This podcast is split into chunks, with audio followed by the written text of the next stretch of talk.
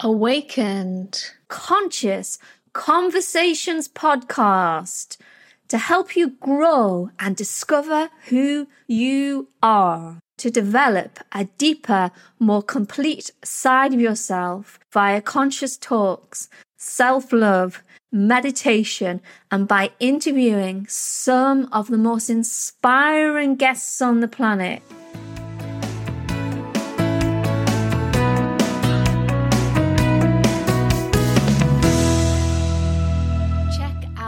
shamanichealings.earth for more information. Hello, dear listeners, and welcome to this week's edition of Awakened Conscious Conversations podcast. And we had some wonderful guests the last few weeks, and we've got some wonderful guests coming up in the future. As you may know, I do like to self host some of my podcast shows. And I feel I'm at my best when I'm not overly scripted. I like to talk about stuff that I know about and that I have a, a knowledge about. Equally, being on the flow feels like a more natural, cohesive way for me to share my wisdom with you, dear listeners. And the inspiration of today's show is about the path of inquiry and how it can help you on your road to freedom, freedom from the prison that our mind can sometimes put us in. And we all have that where there's like fear and things that stop us from being who we truly are. Even the way we speak sometimes can be learned behavior from someone else. Have you ever had that when you've been talking to someone and then a younger relative of theirs has come in the room and they've more or less said some phrases the same as their parents? Because of course they're going to learn from how they speak and the way that they present themselves. But we can do that this in all ways of life, and we can be really kind of influenced if we don't have our lenses of, of our perception really cleansed. And in a way, it's kind of being really on the path in the moment. Seeing your life as as a kitchen, and you can choose what ingredients you want to put into the cake that you're making and to choose wisely and not just go for what is always convenient. And you know, like sometimes it is convenient just to open a packet. We all do it sometimes and, and heat something up. But really, we get the most richness from carefully selecting all the ingredients of the right amount to put into the food the food being our kind of creation of life. Uh, hopefully, you're still all with me on this. So, our creation of life, equally, or rather, on the other way, is to kind of worry too much about the ingredients or grasp and try and take every kind of spiritual path and put it into this great big cooking pot of thinking, oh, I need to find a way um, with a sheer sense of desperation. And that in turn doesn't come about as problems. The biggest lesson that I feel to share this week with you all is that we all are human. And I know we've heard this before, and there is that famous saying where humans, where spiritual beings have a human experience. But we're also human beings in this world and we're being and we're trying to learn and do our best. And I, I feel that if we if we were all perfect, then we really wouldn't kind of be here. And I don't think it's necessarily our journey to be perfect, but instead to kind of be selective of, of how we make our way through life, how we kind of have this journey, but from the lens of presence. And by the more we can put those snippets of presence in, the more we can become who we're meant to be. The difficulty is there's so many influences from everywhere. How we, do we decipher what is ourself and what is people tell us to be in the way we are? And in the spiritual world, quite often, everyone's got a different theory. And uh, I may have talked about this before, which I'm sure I have, is that the spiritual ego way, thinking more spiritual than someone else and that everyone else is just dumb and you're really spiritual. That's kind of tilted full swing the other way, really, in a sense of having compassion and kindness, it's, that's all gone out the window when you've seen life like that. People will always have difference of opinions and we'll all have always have different ways in which we want to see our life. And that is not without seeing it through its full fullness, its beauty and having some compassion to each and every other human being on this planet as yourself, but also having compassion to say no. There's um, there's been a few instances lately where having like every one of us gone through the situation of losing someone that um that's dear to us. It kind of grief can be in waves where sometimes you feel great and you kind of forget about it all. And you do get back on with life and things flow, but sometimes you just really need a bit of space. And and it's kind of having that gentleness to know when to take things on. So the reason I'm sharing this is that sometimes to be kind to ourselves and to others is just to say no or just to set the boundary and, and just to be honest and, and just say like actually I just need a bit of time, I just need a little bit of space. And equally if someone says that to you, oh, I just need a little bit of space. I think love is giving people the space when they need to have it but we don't always see that. So taking away any judgment, you may not always know when that is. But solution to that is just to do the best we can, to be aware and to realize that not everything is about you. And that's not in a kind of like judgment way, oh, nothing, not everything's about you. Rather in a, from a space of seeing it that if someone's being moody, it's not necessarily about you. If someone's not coming back to you, it's not necessarily about you or something that you've done. They may just need that space. And that is absolutely cool and fine thing indeed.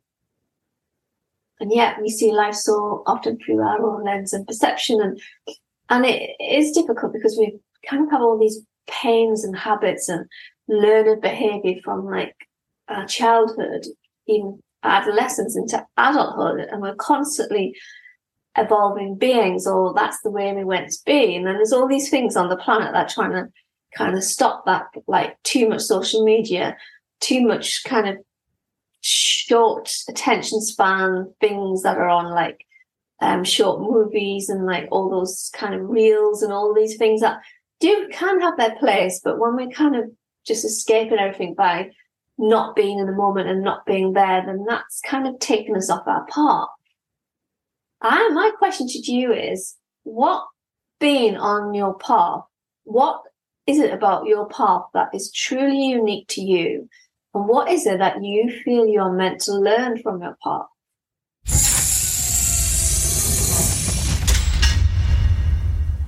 And if you get to the bottom of that, how can this process that you've gone through or gone through, how can that help others whilst maintaining a trueness to yourself? Really would like to hear from you, dear listeners. Just drop me a line by the shamanichealings.earth. Contacts anything that you'd like to share that I can kind of share on the show under that subject. That would be really great. I know it might just take a few moments for you to write the, the write the comments on there, but it will be really, really helpful. And just think by the more that we can kind of share and be more translucent about these things, the more we can help other people. And yeah, very keen to hear about that from you. And the next part of this this week's show is how can we create the stillness to be our authentic self so that we can see our path and understand it. And I, I think the greatest tool that you can do for this is just to review your day each day. And again, you're probably thinking, oh, Jane, I'm so busy. How can I do that? I'm just talking about a few lines. Just think at the end of each day, or you can even do the next morning to review the day before. Just think, what did I learn from that day? Was it useful? What would I have done differently? And how can I take that into my next day? And that's a really good way of seeing, of like seeing what your compass is or where you're kind of like going and where you're kind of headed in this world.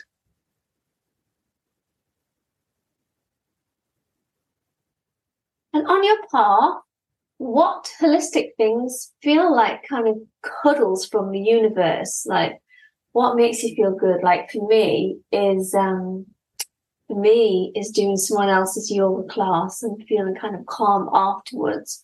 Or having the space to kind of be in the flow and write and be myself. Another thing that I find really calming and loving is to just have a bit of time to be in like a nice book lined cafe or somewhere that's kind of a bit quirky and quiet where you can just kind of be a bit anonymous sometimes. And it's very nice to have that connection with community, and I think community is important. I think sometimes if we're too much around people all the time, or we don't get the time to develop ourselves, and sometimes that can be convenient because we think, oh, actually, I don't have time because we kind of can be behind the convenience of not having time. And of course, our time is really stretched, but it's about getting a priority. So is it that you can carve out 10 minutes a day or even 10 minutes like once a week, three times a week, whatever you can fit in, but just see it as a value of like this currency that's going to buy you in a sense of your getting these tokens for yourself of self awareness, stillness, and learning to be in the moment. And I've got one more question before I take you into the meditation inspired by today's show. What is the one tool that you have uncovered that's holistic and helps you on the path? And how would you recommend that to someone else? Again, I would really love to hear from you on this matter. So, as promised, here is a short but sweet and delicious meditation inspired by today's show. Top tips for the meditation is either sit nice and cross legged on the floor with a nice straight back. Always nice to sit on a block or a cushion.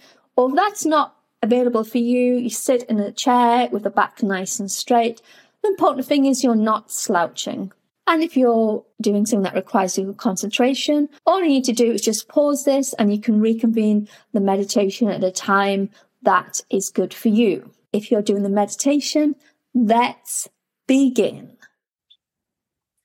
So, as you sit, dear listener, and you take the time to have space between the breath, just think of some of the greatest public speakers have space between the words.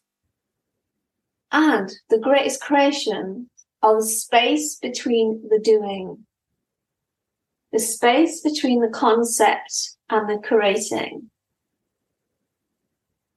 And as you breathe, observe the breath, the space just before the inhalation.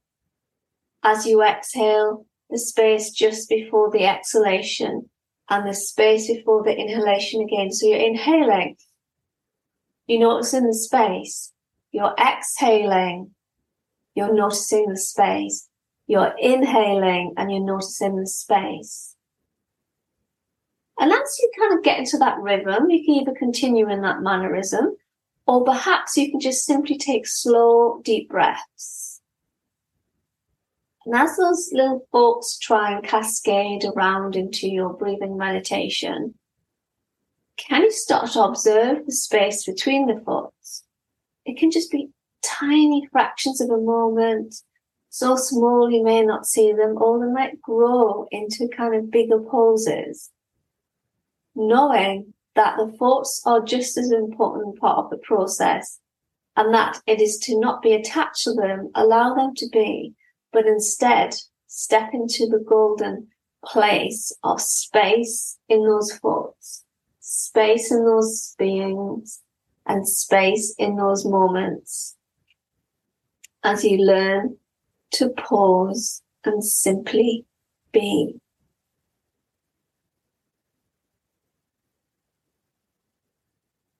And as the noises of the world maybe come into your space, they can have their space too, but you can have the space to simply be and you can come slowly back into the moment, back into the room. You have a choice. You can simply go about your day, or if you want to write a few lines of what your experience was, then that's a nice thing to do. Just get like a book and write it in. And as always, thank you for listening. I really appreciate you, dear listener. And it's been a fantastic journey so far. Blessings. So, thank you so much, dear listeners, for taking the time to listen and support our show today. And if you want any more information on what we have to offer, check out shamanichealings.earth for more information.